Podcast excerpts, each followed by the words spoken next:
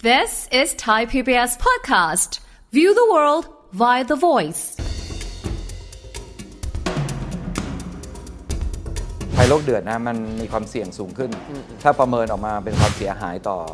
ธุรกิจแล้วเนี่ยมันเป็นความเสี่ยงสูงสุดเลยในเชิงของธุรกิจ คนที่ทำอะไรที่ไม่ถูกอยู่เนี่ยมันจะต้องมีการเปลี่ยนผ่านมาสู่สิ่งที่ถูกต้องไอ้ไอ้สิ่งที่ถูกต้องเนี่ยเขาก็อาจจะใช้คำว่ากรีนบริษัทในตลาดหลักทรัพย์จำเป็นจะต้องรายงานการปล่อยแก๊สเรือนกระจกตัวเอง คือมีการมีส่วนร่วมในการทำ อ๋อ ให้ ต้องรายงานเพื่อเวลานักลงทุนต่างชาติเนี่ย มาดู เขาเห็นจะได้รู้ว่า มาดูก่อน บริษัทนี้ไม่ได้ทำลายโลก ใช่คุณปล่อยแก๊สเรือนกระจกเท่าไหร่ต่อผลิต อ๋อเดี๋ยวนี้เขาดูอย่างนี้ด้วย ใช่ครับ เพราะฉะนั้นวันนี้ปีที่แล้วเริ่มตั้งแต่ปีที่แล้วเลย จะมีรายงานการปล่อยแก๊สเรือนกระจกของทุกบริษัทที่เรียกว่า One Report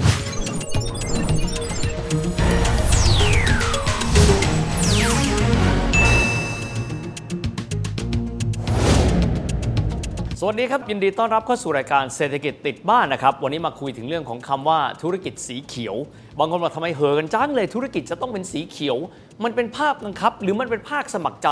ถ้าเราไม่ทำจะเกิดอะไรขึ้น ถ้าธุรกิจไทยปัจจุบันนี้เนี่ยไม่ได้ใส่ใจในเรื่องมิติสิ่งแวดล้อมแล้วจะเกิดอะไรขึ้น คุยประเด็นนี้กันนะครับแนวโน้มธุรกิจสีเขียวในประเทศไทย กับผู้อำนวยการองค์การบริหารจัดการก๊าซเรือนกระจก หรือว่าอบก หรือชื่อฝรั่งว่า TGO นะครับคุณเกียรติชัยไมตรีวงศ์พี่หมูสวัสดีครับ สวัสดีครับ พี่หมูครับต้องเริ่มต้นถามมันใครๆก็เห่อะมันเป็นความเห่อะที่จำเป็นหรือว่าเห่อะสมัครใจครับพี่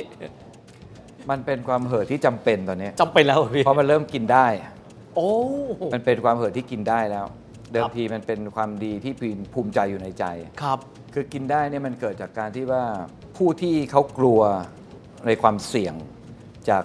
ภัยโลกเดือด อืม ภัยโลกเดือดนะมันมีความเสี่ยงสูงขึ้น อืมอืม ถ้าประเมินออกมาเป็นความเสียหายต่อธุรกิจแล้วเนี่ยมันเป็นความเสี่ยงสูงสุดเลยในเชิงของธุรกิจ แล้วก็ความยั่งยืนของโลกไอ้ตัวนี้เองเนี่ยมันก็เลยเกิดแรงกดดันให้ผู้คนพยายามให้มันเกิดขึ้นได้จริง แล้วก็การจะเกิดให้ขึ้นให้จริงได้เนี่ยแปลว่าคนที่ทำอะไรที่ไม่ถูกอยู่เนี่ยมันจะต้องมีการเปลี่ยนผ่านมาสู่สิ่งที่ถูกต้องไอ้ไอ้สิ่งที่ถูกต้องเนี่ยเขาก็อาจจะใช้คำว่า กรีนคือเรียกว่าโกกรีนเนี่ยก็คือโกในสิ่งที่มันโนมลพิษ คือไม่ไม่มี อ่า ท็อกซิก มลภาวะต่ำ คือต้องไม่มีท็อกซิกท็อกซิกคือว่าท็อกซิกนี่คือเป็นยุคที่กำลังกำลังจะผ่านไปแล้วล่ะก็คือเรื่องของการเวสต์แม a จเมนต์ต่าง ๆ ไม่ว่า ครับ จะเรื่องอากาศเสียเรื่องน้ำเสียเรื่องของขยะพวกนี้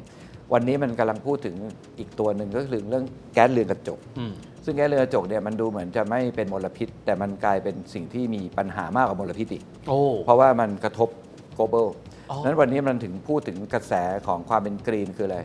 โล หรือความเป็นกลางทางคาร์บอน ครับ เพราะฉะนั้นมันไอความเป็นเขียวเนี่ยมันก็เลยเป็นธีมของของโลกว่า วันนี้เราต้องเราต้องไปสู่ธุรกิจหรือการเปลี่ยนแปลงไปสู่ความเป็นสีเขียว ครับ นะโดยเฉพาะอย่างยิ่งการไปสู่สังคมธุรกิจที่เป็นกลางทางคาร์บอน หรือเป็นสังคมที่เป็นมิตรต่อสภาพการเปลี่ยนแปลงสภาพภูมิอากาศคือเราต้องไม่ปล่อยแก๊สเรือนกระจกเลยในทุกกิจกรรมของพวกเรา ไม่ว่าจะเป็นระดับบุคคล ระดับกิจกรรมอีเวนต์ระดับองค์กร ระดับพื้นที่ระดับประเทศ แปลว่าทั้งหมดเนี่ยต้องต้องมีสภาพเป็นกลางหมดเลย โอ้ เรียกว่าอันเนี้ยหรือเรียกว่ากรีนจริงโลกจะกรีน ก็ ครั ต่อบ เมื่อเราต้องเลิกปล่อยแก๊สเรือนกระจกออกไปในชั้นบรรยากาศ ซึ่งวันเนี้ยเรามีก็เรียกว่ารูมที่จะปล่อยได้ ถ้าอุณหภูมิจะคุม 1.5 เนี่ย เราปล่อยได้อีก 5 0 0แสนล้านตันเอง ครับ นั่นแปลว่ามันเป็นความเสี่ยงมากเปราะบางมาก ถ้าเราปล่อยเกินกว่านี้ อุณหภูมิจะสูง และอุณหภูมิจะสูงจะเกิดภาวะมากมายเลยที่เกิดขึ้นน้ำแข็งละลาย เรา ภัยพิบัติ ภัยพิบัติมากมายไม่อยากพูดถึงแล้ว แต่วันนี้ทุกคนรู้ว่าแก๊สเรือนกระจกเป็นตัวแสบแล้ว ดังนั้นต่อต้านมันก็คือต้องเปลี่ยนผ่านไปสู่ธุรกิจสีเขียวครับ อืมครับ ทีนี้เมื่อสักครู่พี่ใช้คำว่าโลก แน่นอนว่าโลกกับไทยเนี่ยเดี๋ยวนี้เราเชื่อมโยงกันหมดเลย แรงกดดันที่โลกส่งมาถึงภาคธุรกิจไทยมันเป็นยังไงครับพี่ แรงแรงส่งผ่านวันนี้อ่ะมามาอันแรกก็คือมาจากนักลงทุนที่มามาในตลาดหุ้นของเราคือเอาเงินมาลงทุนในประเทศ อ่าครับ นั้นเขากดดันโดยเอา compliance อันหนึ่งที่เรียกว่า ESG อืมอืม นะครับ โค NY ไดีนประจำเลยนะฮะ และ ESG มันก็คือ environment issue ครับ สอ่ะแล้วก็ social issue ครับ นะครับแล้วก็ governance issue ครับ เรื่องความโกง เรื่องความ ธรรมาภิบาล ต่อก็คือง่ายๆ หลักการความยั่งยืนก็คือว่าธุรกิจชนะสังคมพัฒนาโลกอยู่รอด อ๋อโอเค หลายติ มันต้องมาด้วยกันเลย ไม่ใช่แค่ผลกำไรแล้วนะ ถูกต้อง มันก็คือธุรกิจจะต้องกำไร ครับ ถัดไปสังคมต้องพัฒนา แล้วก็โลกต้องอยู่รอด คราวนี้วันนี้โลกต้องอยู่รอดเนี่ยมันเป็นความเสี่ยงอันดับสูง เพราะ ครั เดิ บ มทีแค่กำไรไม่พอละ อืมๆ แล้วสังคมไม่รังเกียจเราแล้วแล้วเราสังคมมันไม่ดีก็ไม่ได้ แต่โลกเราอยู่ไม่รอด วันนี้ความเสี่ยงคือโลกอยู่ไม่รอด เพราะฉะนั้นวันนี้เราจะไปลงทุนในบริษัทไหนก็ต้องมองแบบนี้ อันนี้ก็คือนักลงทุน ครับ อันนี้ทำให้บริษัทในตลาดหลักทรัพย์จำเป็นจะต้องรายงานการปล่อยแก้เลือดจกตัวเอง คือมีการมีส่วนร่วมในการทำ อ๋อ ให้ ต้องรายงานเพื่อเวลานักลงทุนต่างชาติเนี่ย มา เขา ดู เห็นจะได้รู้ว่า มาดูก่อน บริษัทนี้ไม่ได้ทำลายโลก ใช่ คุณปล่อยแก้เลือดจกเท่าไหร่ต่อผลิต อ๋อเดี๋ยวนี้เขาดูอย่างนี้ด้วย ใช่ครับ เพราะฉะนั้นวันนี้ปีที่แล้วเริ่มตั้งแต่ปีที่แล้วเลย จะมีรายงานการปล่อยแก้เลือดจกของทุกบริษัทที่เรียกว่า one report ใน sustainability report กับการระบบการเงินรายรายงานทางการเงินกับกับ sustainability รวมด้วยกันเรียก one report ใน one report จะต้องรายงานนั้นองค์กรถ้าอยากอยู่ในตลาดหลักทรัพย์คุณต้องรายงาน ครับ คราวนี้รายงานอย่างเดียวไม่พอต้องเปรียบเทียบกับสินค้าและผลิตภัณฑ์ของตัวเองและรายได้ของตัวเอง ครับ ว่าในอนาคตคุณมีเป้าหมายจะลดมันไหม แล้วการลดตรงนั้นคุณมีตั้งเป้าไปสู่ความเป็นกลางทางคาร์บอนหรือเปล่า อืม มันเลยเกิดกระแสของแต่ละองค์กรขึ้นว่าตอนเนี้ยถ้าคุณจะเป็นองค์กรที่ยั่งยืนเนี่ย อืมอืม แล้วเป็นที่สนใจของคนนักลงทุนเนี่ยคุณต้องเป็นองค์กรที่ไปสู่ความเป็นกลางทางคาร์บอน ที่มีกำหนดเวลาชัดเจนว่าเมื่อไหร่ ครับ อย่างเช่นกลุ่มปตทก็ตั้งเป้าเห็นไหมตอนนี้ อ่า อย่างเช่นกลุ่ม SCG ก็ตั้งเป้า อย่าง e g a t ก็ตั้งเป้าทำไมถึงมาแบบนี้เขาเพราะว่าต้องการจะดึงดูดนักลงทุนว่าเฮ้ยฉันมีกระแสที่จะลดการเปลี่ยนเปลี่ยนผ่านตัวนี้มาแน่ ครับ ๆการจะทำตัวนั้นได้จริงๆ เขาก็ต้องการเปลี่ยนผ่านสีเขียวเรียกว่าการเปลี่ยนผ่านในรูปแบบต่าง ครับ ๆ เพื่อไปสู่สิ่งที่เป็นกรีน ในสเต็ปต่อไปในเดือนตุลา ผู้ที่ซื้อของเราใน EU ในสินค้า 5 ชนิดก็คือพวกที่เป็น ซีเมนต์ ซีเมนต์ ครับ ที่เป็นเหล็กอลูมิเนียม อ่า ปุ๋ยนะครับแล้วก็พวกปิโตรเคมไอ้พวกเอ่อชิ้นส่วนต่างๆ ที่เกี่ยวข้องเนี่ยเริ่มมีการกำหนดว่าคุณจะต้องประเมินการปล่อยแก๊สเรือนกระจกในสินค้าตัวเองที่ต้องการส่งออก เพราะฉะนั้นก็ก็ต้องมามีการประเมิน ต้องเปิดเผยข้อมูลเกี่ยวข้องกับสภาพแวดล้อมที่เขา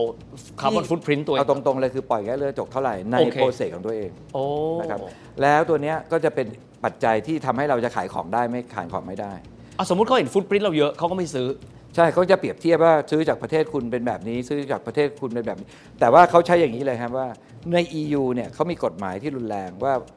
อุตสาหกรรม 5 ชนิดเนี่ยเขามีกฎหมายที่กำหนดเลยว่า คุณจะต้องมีค่าใช้จ่ายที่ต้องจ่ายสำหรับการปล่อยของคุณ วันนี้เราไม่จ่าย เพราะฉะนั้นคุณต้องไปจ่ายแบบเดียวกับ อมมันเป็น เรา ภาษีทางอ้อมเลยครับ ถูกต้องเพราะว่าเขาเขาเขาเขาเขาเขากีดกันเราไม่ให้สินค้าที่ไม่จ่ายอะไรอ่ะไปแข่งกับธุธุรกิจของเขา อ๋อ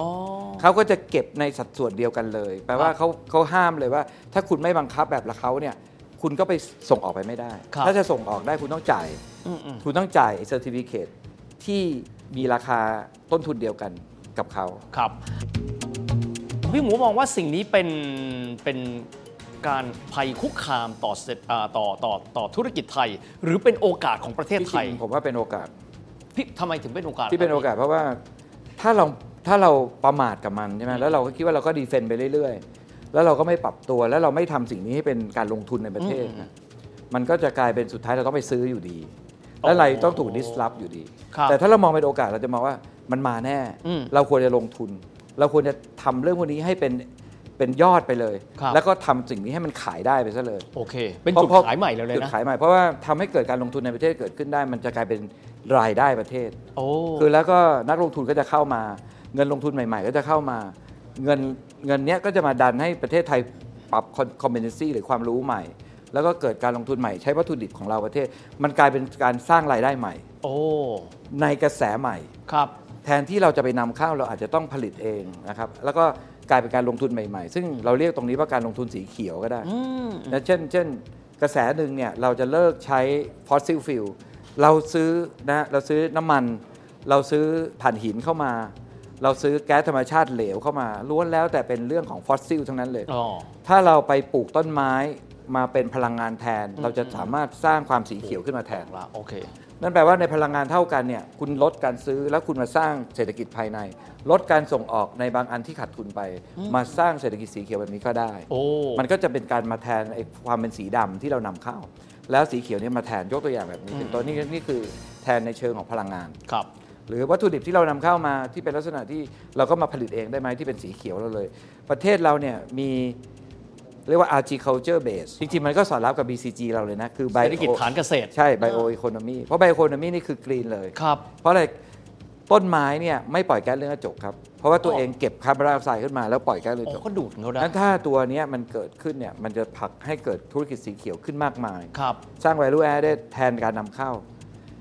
การนำเข้าเนี่ยเราไปขนส่งของมาจากต่างประเทศเนี่ยถือไม่มีฟุตปรินต์นะครับ เพราะว่าการเดินทางมันต้องใช้ฟอส น้ำมัน ซิ ดี ล เซลแล้วก็ ถูกต้องเพราะฉะนั้นยิ่งคุณนำเข้ามาเนี่ยประเทศยิ่งมีฟุตปรินต์ โอ้เขาคำนวณทุกอย่างเลย ถูกฮะ ขนส่งก็เอาด้วย คุณไปเอาแซลมอนมาจากต่างประเทศ คุณไปซื้อ โอ้ ข้าวโพดมาเลี้ยงสัตว์ที่นี่ คุณไปเอามาจากหลายประเทศ พวกนี้ล้วนแล้วแต่มีฟุตปรินต์หมดเลย โอ้ตายจริงเอาเพิ่งรู้ คือเขาคำนวณทั้งหมด เพ เล ราะฉะ ย นั้นมันการฟุตปรินต์เนี่ยมันผลักดันให้เราเนี่ยผลิตเองในประเทศ เพราะว่า ครับ มันลดการขนส่งเพราะการขนส่งเนี่ยคือการเผาฟอสซิลครับ ครับ ผมถามเพิ่มเติมอย่างนี้ครับ สมมุติว่าเปรียบเทียบประเทศเรา กับประเทศที่เป็น peers คือกลุ่มระนาบเดียวกันสินค้าออกคล้าย ๆ กัน บ้านเราถือว่ามีความตื่นตัว ภาคธุรกิจอะมีความตื่นตัว มีความกระตือรือร้นต่อมิตินี้ BCG ESG มากน้อยขนาดไหนครับพี่ ผมคิดว่าตอนนี้เรากำลังเข้าสู่ทิศทางแบบนี้แล้วนะครับก็ก็มันต้องการการส่งเสริม แล้วก็การการการชี้ให้เห็นถึงว่าเราควรจะไปลงทุนในจุดไหน ซึ่งมีโอกาสอย่างมากในจุดนี้ ไม่ว่าจะเป็นเรื่องของการเพิ่มพื้นที่สีเขียว การปรับพื้นที่เกษตรให้มี value สูงขึ้น มาแทนพลังงาน การลดการนำเข้าสินค้าเกษตรบางตัวที่เราต้องเดินทางเยอะแล้วมาปลูกเองได้นะครับการเปลี่ยนผ่านพลังงานในรูปแบบต่างๆ จากการใช้ฟอสซิลมาเป็นไบโอแมส อืม นะครับแล้วก็การสร้างมูลค่าเพิ่มจากการที่เราเคยส่งออกของที่เป็นวัตถุดิบไปมาสร้างโรงงานในประเทศที่เป็นไบโออีโคโนมีที่ที่สร้าง value added อืม ในสินค้าที่แพงขึ้น ครับ พวกเนี้ยล้วนแล้วแต่เป็นมาตรการใหม่ ๆ ที่ทำให้เราได้สองเรื่องเลย คือ ม ได้เศรษฐกิจ ครับ ยได้ที่ดีขึ้น กับเราลดการปล่อยแก๊สเรือนกระจกด้วย ซึ่งสอดรับกันเรียกได้ว่าโกกรีนจริง ๆ คือเป็ คน รับ เป็นกรีนโกรด อืม แล้วก็สร้างอาชีพใหม่ๆนะครับให้เกิดขึ้น สร้างพื้นที่ธรรมชาติ ไม่ว่าจะเป็นป่าที่มันหายไป ครับ ต่างๆ กลับมาไอ้อันเนี้ยนอกจากเราจะได้รายได้แล้วเนี่ยเรายังได้รับการสนับสนุนจากการเงินต่างประเทศด้วยนะเพราะว่าประเทศอื่นเนี่ยอยากจะสนับสนุนอยู่แล้ว อ่าอ่า ไม่ว่าจะเป็นกองทุนการเงินระหว่างประเทศ เรื่องของ Green Fund เรื่องของ Climate Fund พวกเนี้ยเขาก็อยากให้ประเทศที่มีศักยภาพ แต่ว่าขาดขาดเงินทุนมี handicap อืมอืม นั้นเราจะได้ทั้งส่วนนี้ด้วย อาจจะมีเรื่องของเงินทุนที่เรียกว่า Green Loan นะครับต่างๆ หรือเรียกว่าบอลที่เป็น Green Bond พวกนี้ก็จะอยากมาสนับสนุน ยังมีเรื่องของ indirect investment อีกคือพวกที่อยากจะจับมือเรื่อง innovation ใหม่ๆ ครับ เขาจะจับมือในเรื่องของกรีนเทคโนโลยีนั้นเลย อืม เพราะว่าเขาอยากได้ความเป็นสีเขียว เพราะประเทศเขาก็ถูกกดดัน ครับ ว่าต้องทำเรื่องดี อันนี้ไปชด ๆเพเชย ราะฉะนั้นพอไปจับกับใครเนี่ยเราไปไปคิดเรื่องธุรกิจเดิมๆ อยู่ที่เป็นเรียกว่า red red red Ocean ocean อยู่ หรือที่เป็น red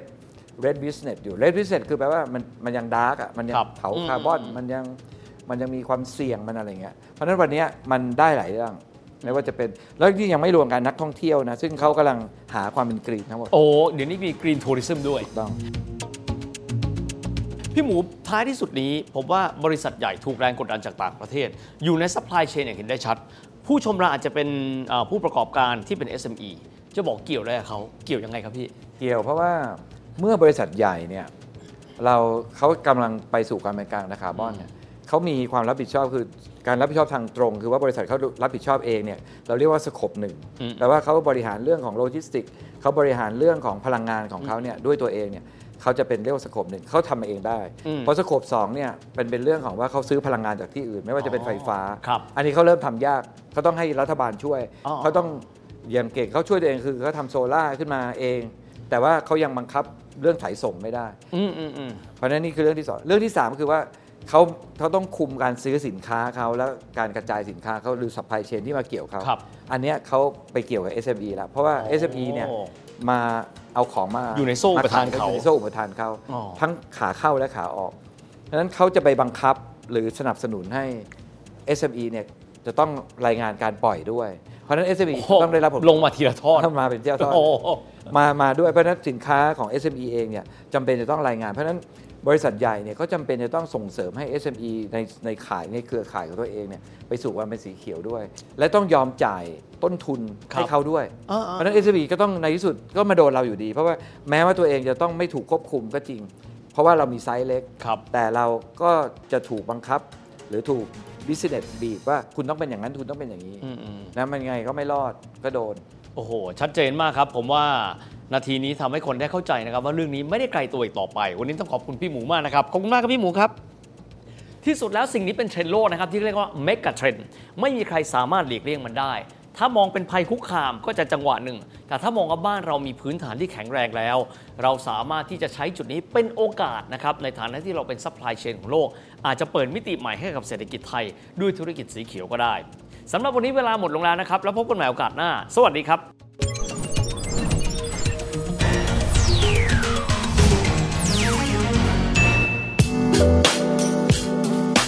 ติดตามรายการทางเว็บไซต์และแอปพลิเคชันของไทย PBS Podcast Spotify SoundCloud Google Podcast Apple Podcast และ YouTube Channel Thai PBS Podcast Thai PBS podcast. View the world via the voice.